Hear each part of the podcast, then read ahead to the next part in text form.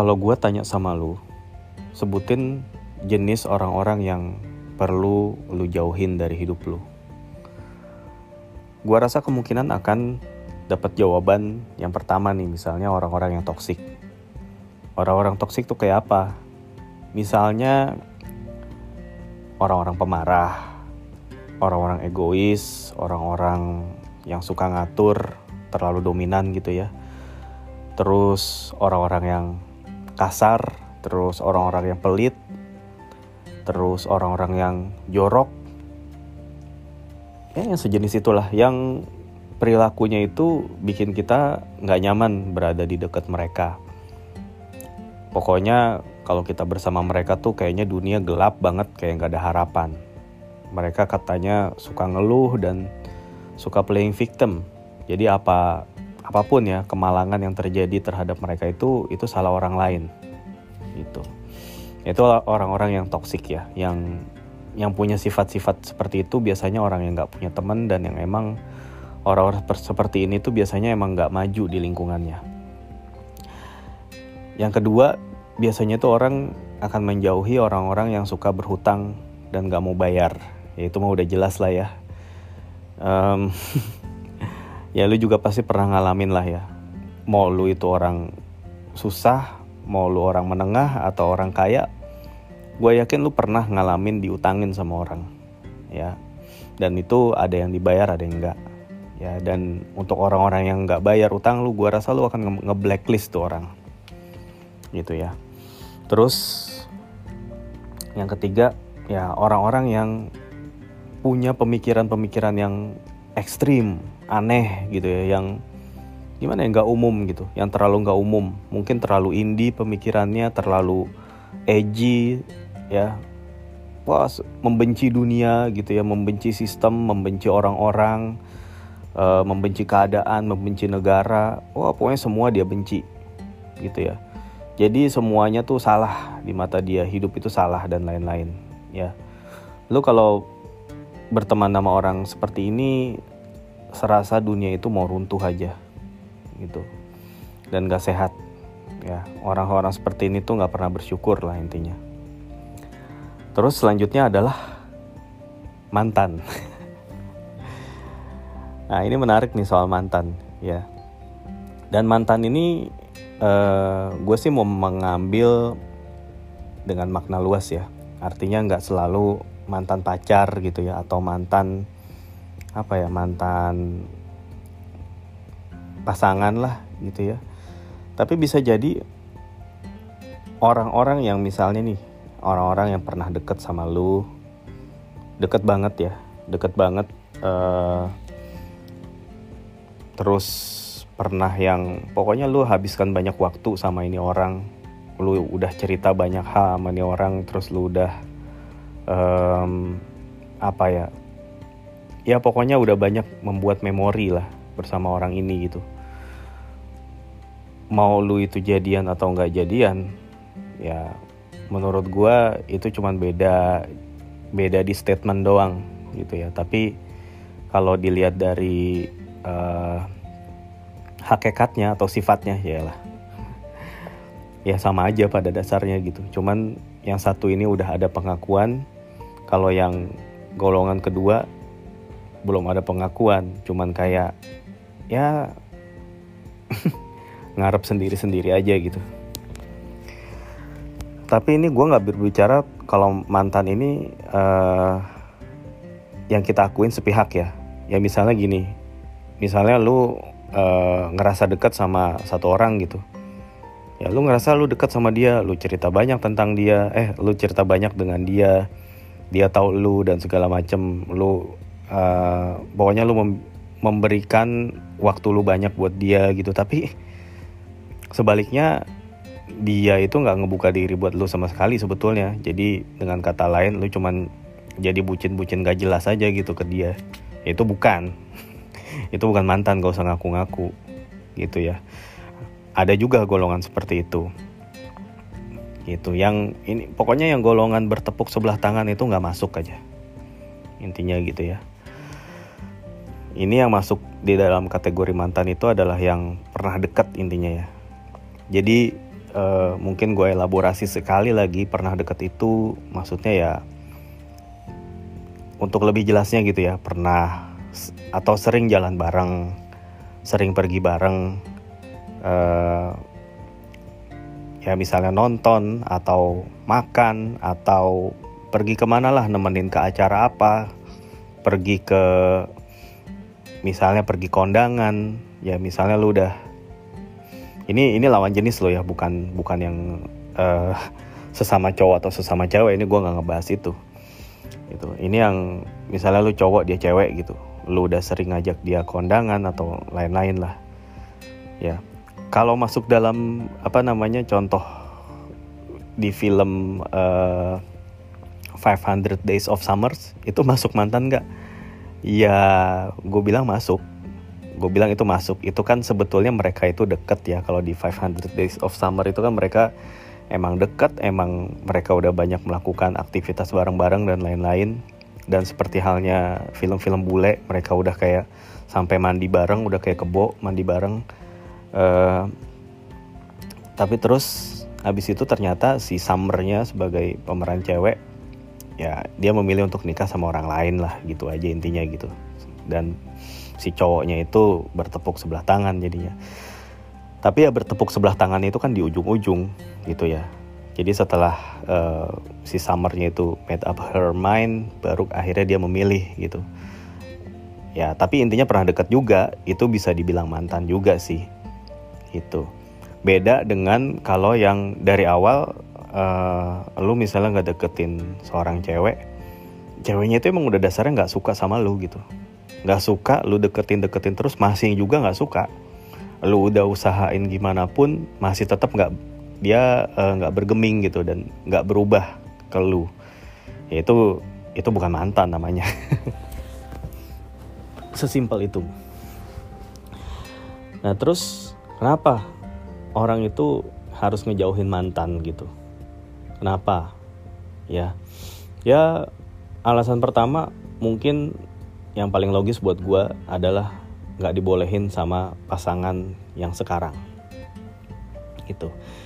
Jadi dulu gue pernah uh, ada punya teman ya, dia pacaran udah lama sama seorang cewek gitu ya, bertahun-tahun lah. Tapi singkatnya itu mereka putus mereka putus lah nggak jadi gitu. Terus si ceweknya ini kemudian udah punya cowok baru.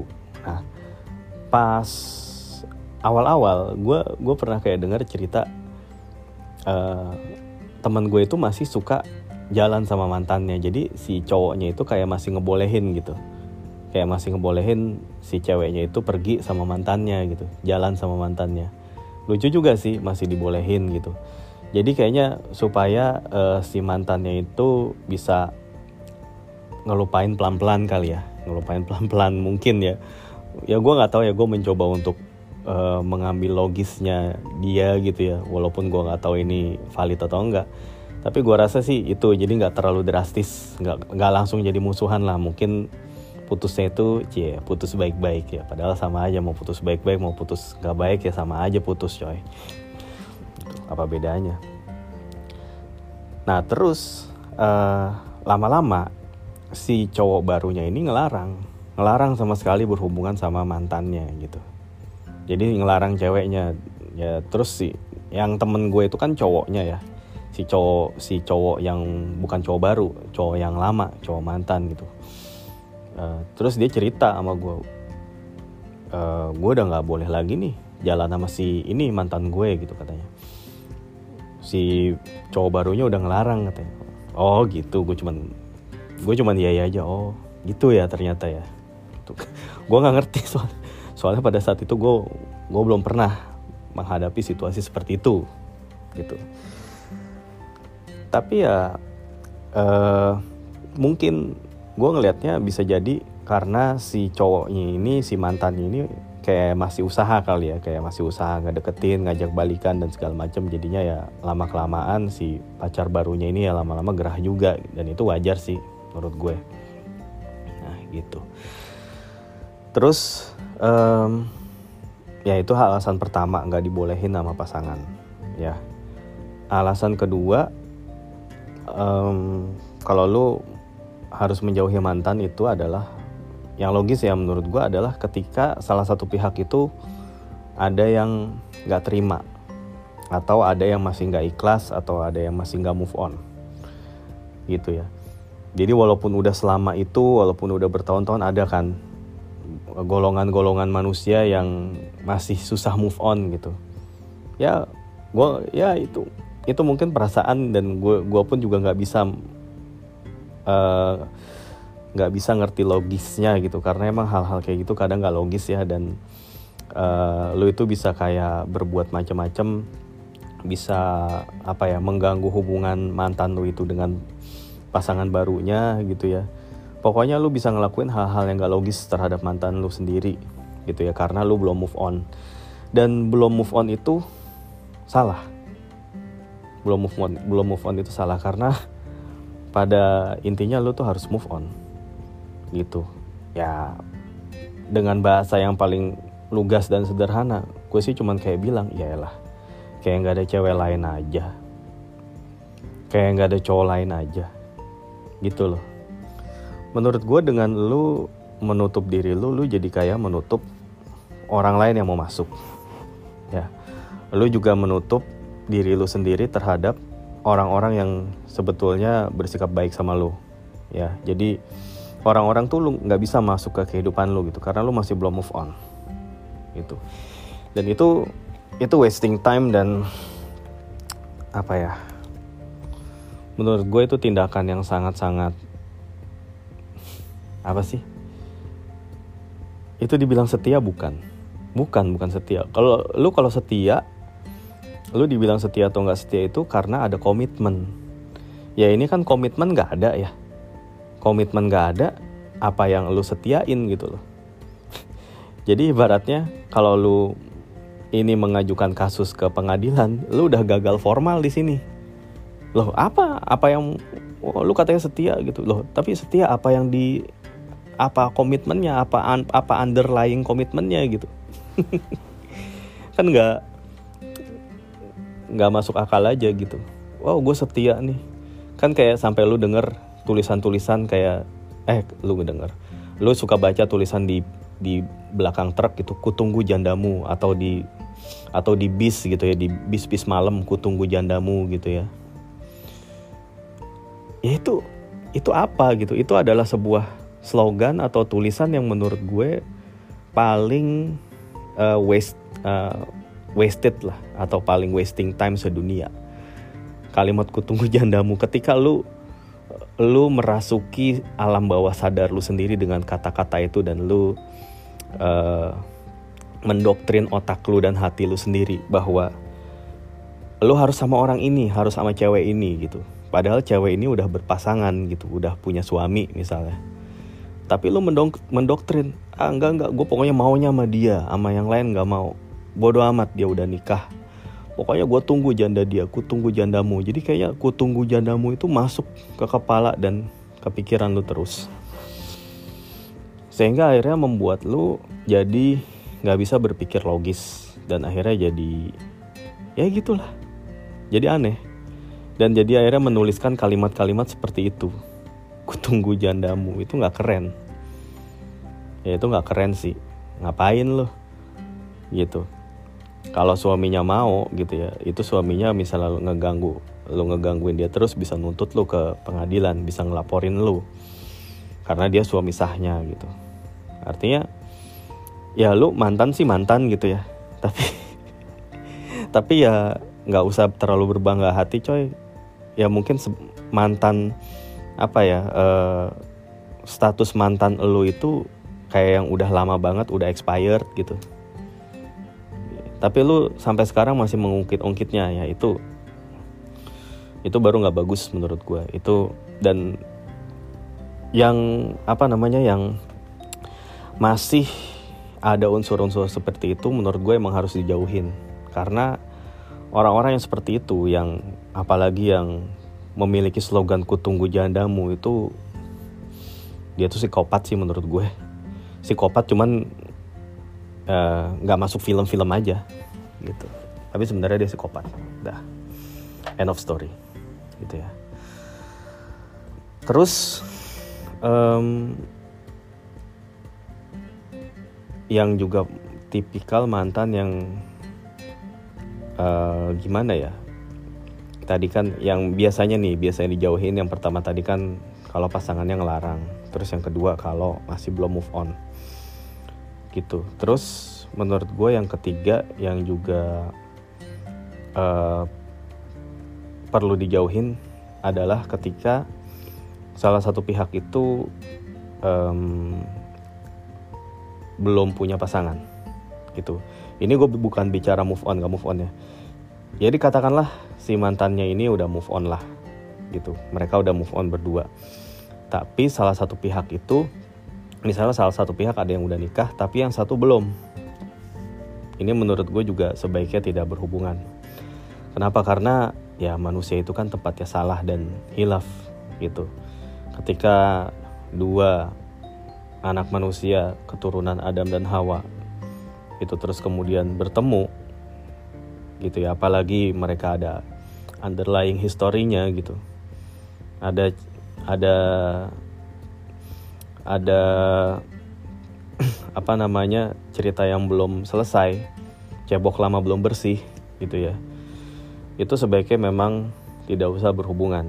Yaitu sebetulnya untuk precaution aja sih. Ya memang seiring kedewasaan orang akan bisa lebih berpikir logis katanya begitu ya katanya. Tapi pada kenyataannya eh, sebaiknya tidak mencoba. Karena um, orang dewasa pun orang-orang yang hmm, kelihatannya udah uh, matang secara emosi pun ketika diuji dengan hal-hal kayak gini bisa aja dia gagal. Jadi daripada um, cari masalah gitu ya mendingan nggak usah. Gitu sih. Ya. Uh, terus ya mantan mantan yang dijauhin harusnya dijauhin ya misalnya ya ini yang lebih aplikatif lah. Misalnya itu lo punya mantan mantan lo itu udah hijrah. Lo belum gitu. Ya ya jangan lah udah. Gitu ya. Apalagi kalau udah sama-sama hijrah misalnya. Hijrah maksudnya lo udah udah sama-sama jadi orang yang lebih baik gitu ya. Orang yang udah lebih baik lebih mengerti agama lebih apa ya lebih banyak menghabiskan waktu untuk hal-hal yang positif gitu. Ya udah mau ngapain lagi gitu nggak usah lu lu digging digging lagi medsos mantan. Nggak usah lu cari-cari tahu uh, storynya apa namanya ya. Lu nggak usah nge like nge like postingan mantan. Nggak usah uh, komen komenin storynya mantan. Segala macam. Itu nggak usah lalu ada upaya untuk uh, berinteraksi seperti itu. Gitu ya. Nggak ini aja nggak nggak proper. Gitu loh nggak proper menurut gue nggak proper ya walaupun kalau untuk sekedar say hello sesekali dua kali itu ya itu selama masih terkendali lagi-lagi ya. It's still okay. Tapi kalau udah dalam tahap sering berkomunikasi apalagi mulai ngajak-ngajak ketemu ya itu ya lu tahu kapan waktunya berhenti gitu ya. Ya ya gitulah. Harusnya kalau lu udah hijrah ke arah yang lebih baik harusnya lu tentu lebih paham nah, terkait dengan hal-hal seperti ini gitu ya. Terus uh, gue sendiri gimana memandang hal ini gitu memandang hubungan dengan katakanlah mantan gitu.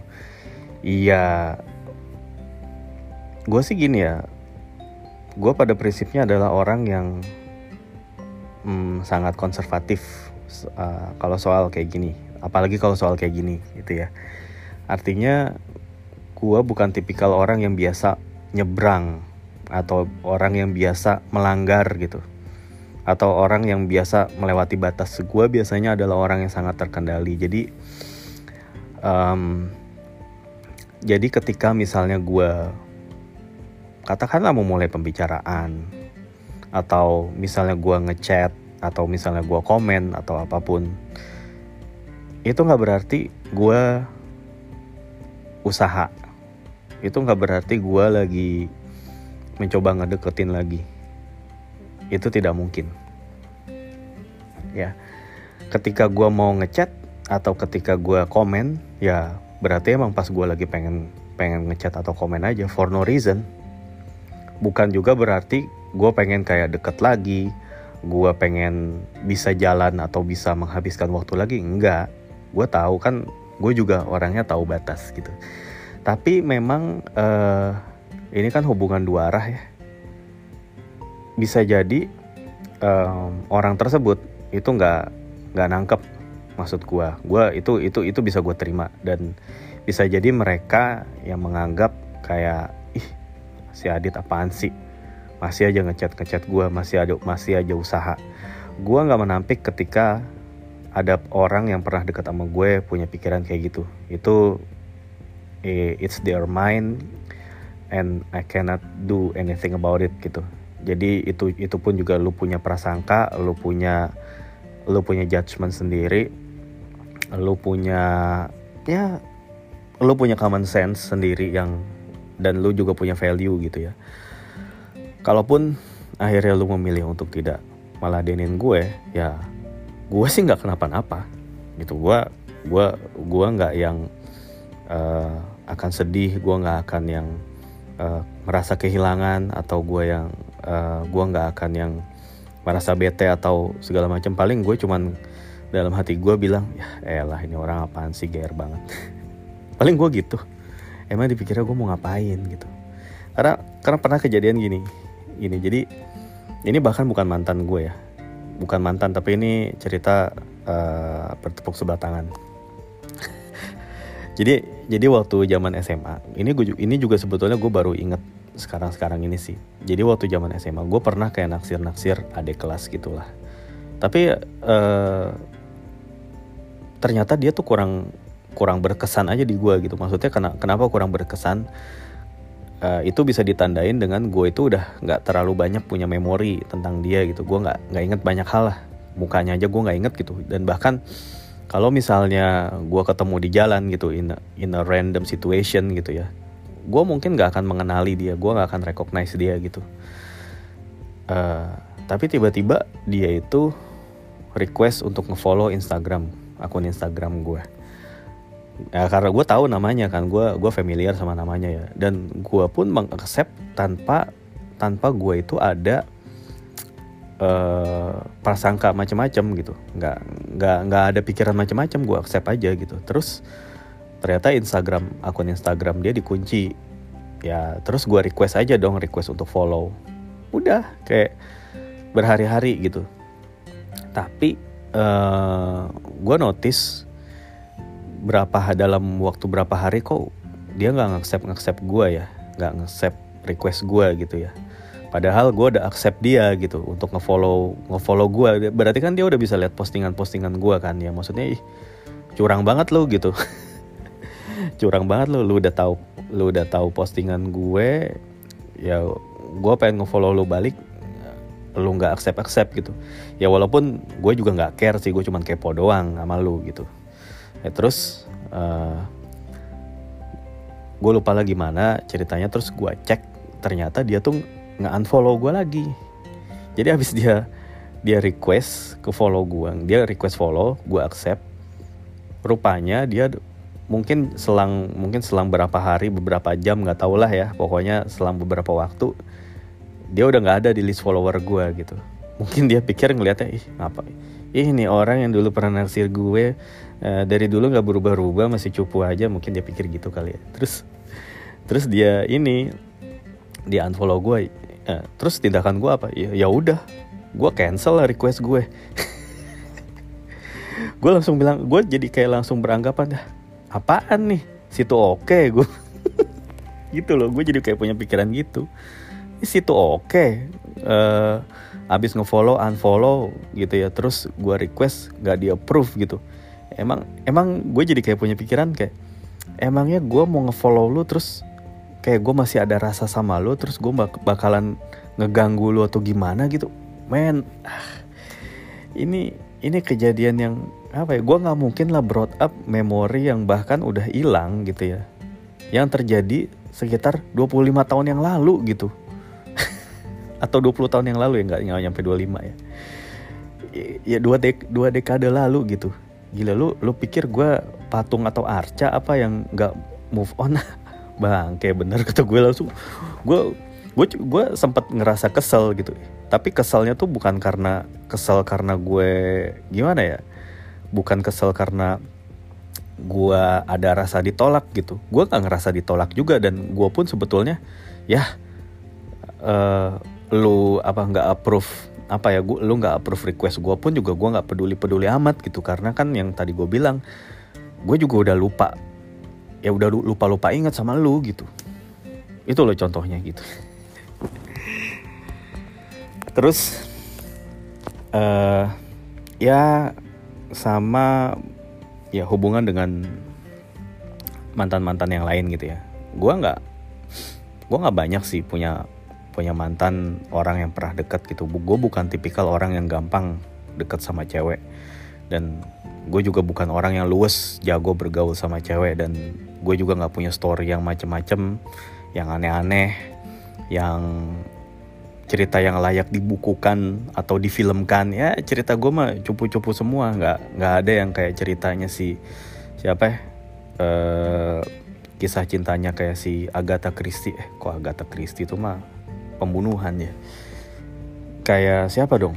Uh, kayak ADC gitu atau kayak The Notebook atau ya pokoknya film-film uh, ya kayak kisahnya di apa namanya romannya si William Shakespeare gitu. Nggak gitu-gitu banget lah gue tapi uh, apa ya ya gue ngerasa dengan dengan terlalu biasanya story gue itu gue sebetulnya pengennya sih nggak ada apa ya nggak ada prejudis dari masing-masing orang yang pernah dekat sama gue itu gitu kalau emang mereka bener-bener kenal sama gue gitu ya ya mereka harusnya kenal gue sih karena uh, orang-orang uh, yang pernah deket sama gue itu dulu gue pernah ngobrol banyak hal sama mereka gitu ya. Mereka pasti tahu gue gitu ya. Mereka mereka tahu personality gue karakter gue gimana gimana gitu. Dan mereka juga pasti tahu kalau dengan track record gue selama ini gue nggak akan bertindak macem-macem gitu ya mungkin itu kan yang paling ditakutin. Ya ntar masih ntar ada niat lagi ntar ada modus ntar ada eh, coba-coba iseng-iseng berhadiah dan lain-lain. No man gue nggak gue nggak akan seperti itu. Tapi ya mungkin di antara mantan-mantan yang tadi ya yang gue sebutin ya mereka memenuhi kriteria yang tadi gue sebut. Bisa jadi pasangan mereka yang sekarang itu nggak boleh nggak ngebolehin mereka itu berhubungan sama gue bisa jadi. Atau bisa jadi uh, mereka juga mungkin mereka masih ada rasa. Enggak sih gue rasa enggak. Ya mungkin mereka cuman kayak ngerasa udah basi aja kali ya. Mereka ngerasa udah basi Ih, ngapain sih lu? Basi lu gitu. Mungkin gue dibasiin kali. Basi lu madingnya udah lama dibakar gitu. Mungkin gue udah dibilang basi. Jadi ya nggak perlu lagi berhubungan ya itu pun it's okay sih. Gue balik lagi it's okay. Walaupun gue cukup menyayangkan gitu ya buat apa? Karena karena kan gue nggak pernah end up dengan seseorang itu dengan bermusuhan dengan nggak pernah mengakhiri hubungan dengan makian cacian dan lain-lain. Ya you know my type lah. Gue kan mencoba selalu mencoba gitu ya untuk menyelesaikan segala sesuatu dengan se smooth mungkin seelegan mungkin gitu. Gue nggak mungkin merusak hubungan gitu intinya. Gitu. Tapi kemudian ya balik lagi penerimaan orang-orang itu bisa beda ya. Dan kehidupan orang itu bisa beda-beda sih sekarang ya. Orang bisa jadi punya pemahaman ah udahlah kalau udah lewat nggak usah nggak usah berhubungan lagi gitu. Dan lagi-lagi I can accept that karena gue juga tipikal orang yang modelannya. Kalau emang orang udah nggak mau berhubungan ya udah gue juga lebih nggak mau lagi. Jadi gini kayak gue tuh nggak akan mengemis-ngemis ya. Gue bukan tipikal orang yang kalau chat gue itu udah di read dan gak dibales gitu ya gue nggak akan ngechat orang itu lagi. Kalau ajakan gue untuk bertemu itu nggak direspon gue nggak akan mengajak lagi gitu ya. Kalau niat baik gue untuk berteman dengan orang itu udah tidak ditanggapi dengan baik ya gue juga tidak akan meminta lagi. Pokoknya intinya gue itu biasanya ya biasanya dalam banyak hal dalam relationship dengan orang gue itu memang uh, hanya memberikan sekali kesempatan gitu. Gue itu orangnya gampang mundur. Mungkin orang bisa menyimpulkannya gampang mundur atau gimana. Terserah tapi mungkin gue ngerasa dengan sikap seperti itu uh, itu adalah sikap yang terbaik daripada guanya yang tersiksa dengan rasa penasaran atau tersiksa dengan uh, ih kenapa sih dia begini? Ih kenapa sih pasangannya itu rese banget? Nggak nggak ngebolehin gue berhubungan lah lah itu haknya dia kali. Gue nggak akan gue juga nggak keberatan kalau misalnya pasangan seseorang tuh melarang orang itu berhubungan dengan gue. Gue ya bodoh amat gitu. Ya emang kayak nggak ada orang lain aja buat dijadiin temen gitu. Ya gitu sih. Semua ya apa ya gue prinsipnya juga gini ya. Selagi itu bukan keluarga gue semua itu replaceable man semua replaceable. You can be replaced I can be I can be replaced as well gitu. We can be replaced semuanya. Kita kita di kantor kita bisa di replace. Kita dalam relationship juga kita bisa di replace peran kita yang nggak bisa di replace itu adalah peran kita di keluarga. Kita kalau punya anak ya kita seorang bapak seorang ayah itu nggak bisa di replace sama siapa pun. Gitu kita sebagai suami dari istri eh, eh itu bisa di replace sih tergantung kita. Tapi intinya uh, gini gue juga nggak akan gue juga bukan tipikal orang yang akan bersusah payah atau yang berusaha keras gitu trying too hard gitu ya untuk yang uh, ayolah kita berhubungan lagi kayak dulu ayolah kita berteman lagi kayak dulu. Nggak usah. Gitu. Dan kebetulan gue juga adalah tipikal orang yang cukup bisa membaca situasi gitu. Cukup bisa menahan diri dan membaca situasi. Misalnya kalau orang ini terlihat tidak nyaman gitu ya gue gue pasti ngerasa. Gue pasti bisa tahu bisa sadar gitu. Oh. Oh ternyata nggak nyaman begini ya udah. Dan gue bisa respect seperti itu gitu. Gue bukan orang yang rese lah gue bukan mantan yang rese gitu. Gue bukan mantan yang suka modus-modusin ngegoda-godain gak jelas pakai pakai apa namanya pakai modus-modus yang basi. Atau kayak yang pakai postingan-postingan yang nyindir sana nyindir sini gitu. Atau ya pakai postingan-postingan pasif agresif ya elah men gue nggak semurah itu intinya. Gitu gue nggak semurah itu dan uh, eh, gue nggak se cheesy itu dan nggak nggak se klise itu intinya gitu ya.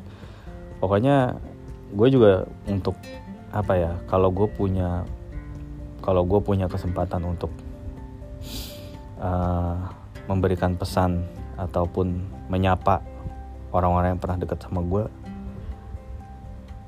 yang akan gue bilang adalah ya semoga lu bahagia. Dan lu gak usah khawatir sama gue gak usah mikirin gak usah nggak uh, usah banyak apa sih gue juga jadi bingung ya. Pokoknya intinya slow aja sama gue mah. Nggak usah khawatirin gue gitu. Kalau misalnya gue nyapa ya nggak usah gr kalau gue ngajak ngobrol nggak usah diartiin macem-macem. Itu doang is that too much to ask for? Karena gue juga tahu akan tahu batas gitu. Kalaupun sampai ketemu nih kalaupun kita sampai ketemu ketemu fisik gitu. Ya paling apa sih? Paling gue cuman ngajak makan ngajak ngopi udah. Gitu doang. Ya karena apa ya gue udah gini ya sekali lagi juga gue juga mau tegaskan gue udah cuk gue udah punya cukup kuat moral kompas gitu. Yang akan membuat gue tahu batas tahu hal-hal yang boleh dan tidak boleh gitu. Jadi ya nggak usah worry lah intinya. Gitu dan sebetulnya gue juga tidak bukanlah tipikal orang yang mengharamkan hubungan dengan mantan. Walaupun ya kalau dipikir-pikir buat apa sih? Emang kayak nggak ada teman lain aja. Ya paling itu doang gitu. Tapi kalau mengharamkan banget enggak. Ya tapi balik lagi lihat gimana niat dari masing-masing orang gitu. Banyak juga kok dicerita orang masih berhubungan kayak mantan pacar berhub masih berhubungan dengan baik dan bahkan berteman tapi ya memang udah di antara dua orang ini emang udah tidak ada rasa sama sekali gitu. Dan sebetulnya itulah yang gue rasain juga gitu gue udah tidak ada rasa sama sekali. Sebetulnya gue udah nggak ada rasa sama sekali.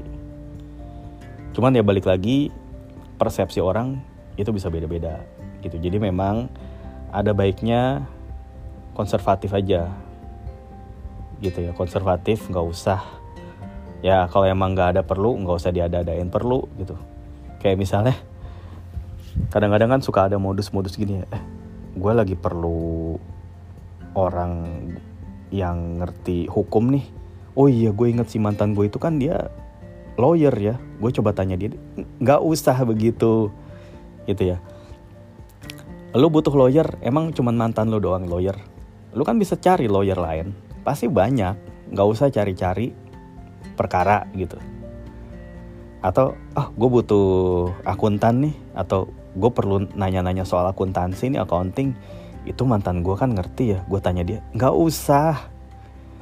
Percaya deh semua bidang ilmu apa pun gitu ya itu pasti ada orang lain lah. Lu misalnya tuh ada mantan lu di situ lu itu taruh di list terakhir gitu. Lu hubungin orang lain dulu sebelum lu hubungin mantan lu gitu deh.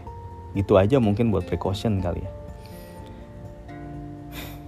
Ya ya udah. Ya gue rasa itu aja dan gue rasa dengan postingan sepanjang ini lo bakal ngerti maksud gue. Oke? Okay? Bye-bye.